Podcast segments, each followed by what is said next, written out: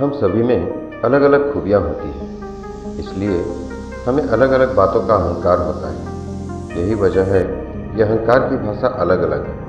उसकी शब्दावली अलग अलग है। लेकिन खुद को न समझे जाने का दर्द हर किसी का एक ही जैसा होता है। इसलिए दर्द की एक ही भाषा है। अगर हम किसी को कुछ नहीं समझा पा रहे हैं तो संभवतः हम अहंकार की भाषा बोल रहे हैं।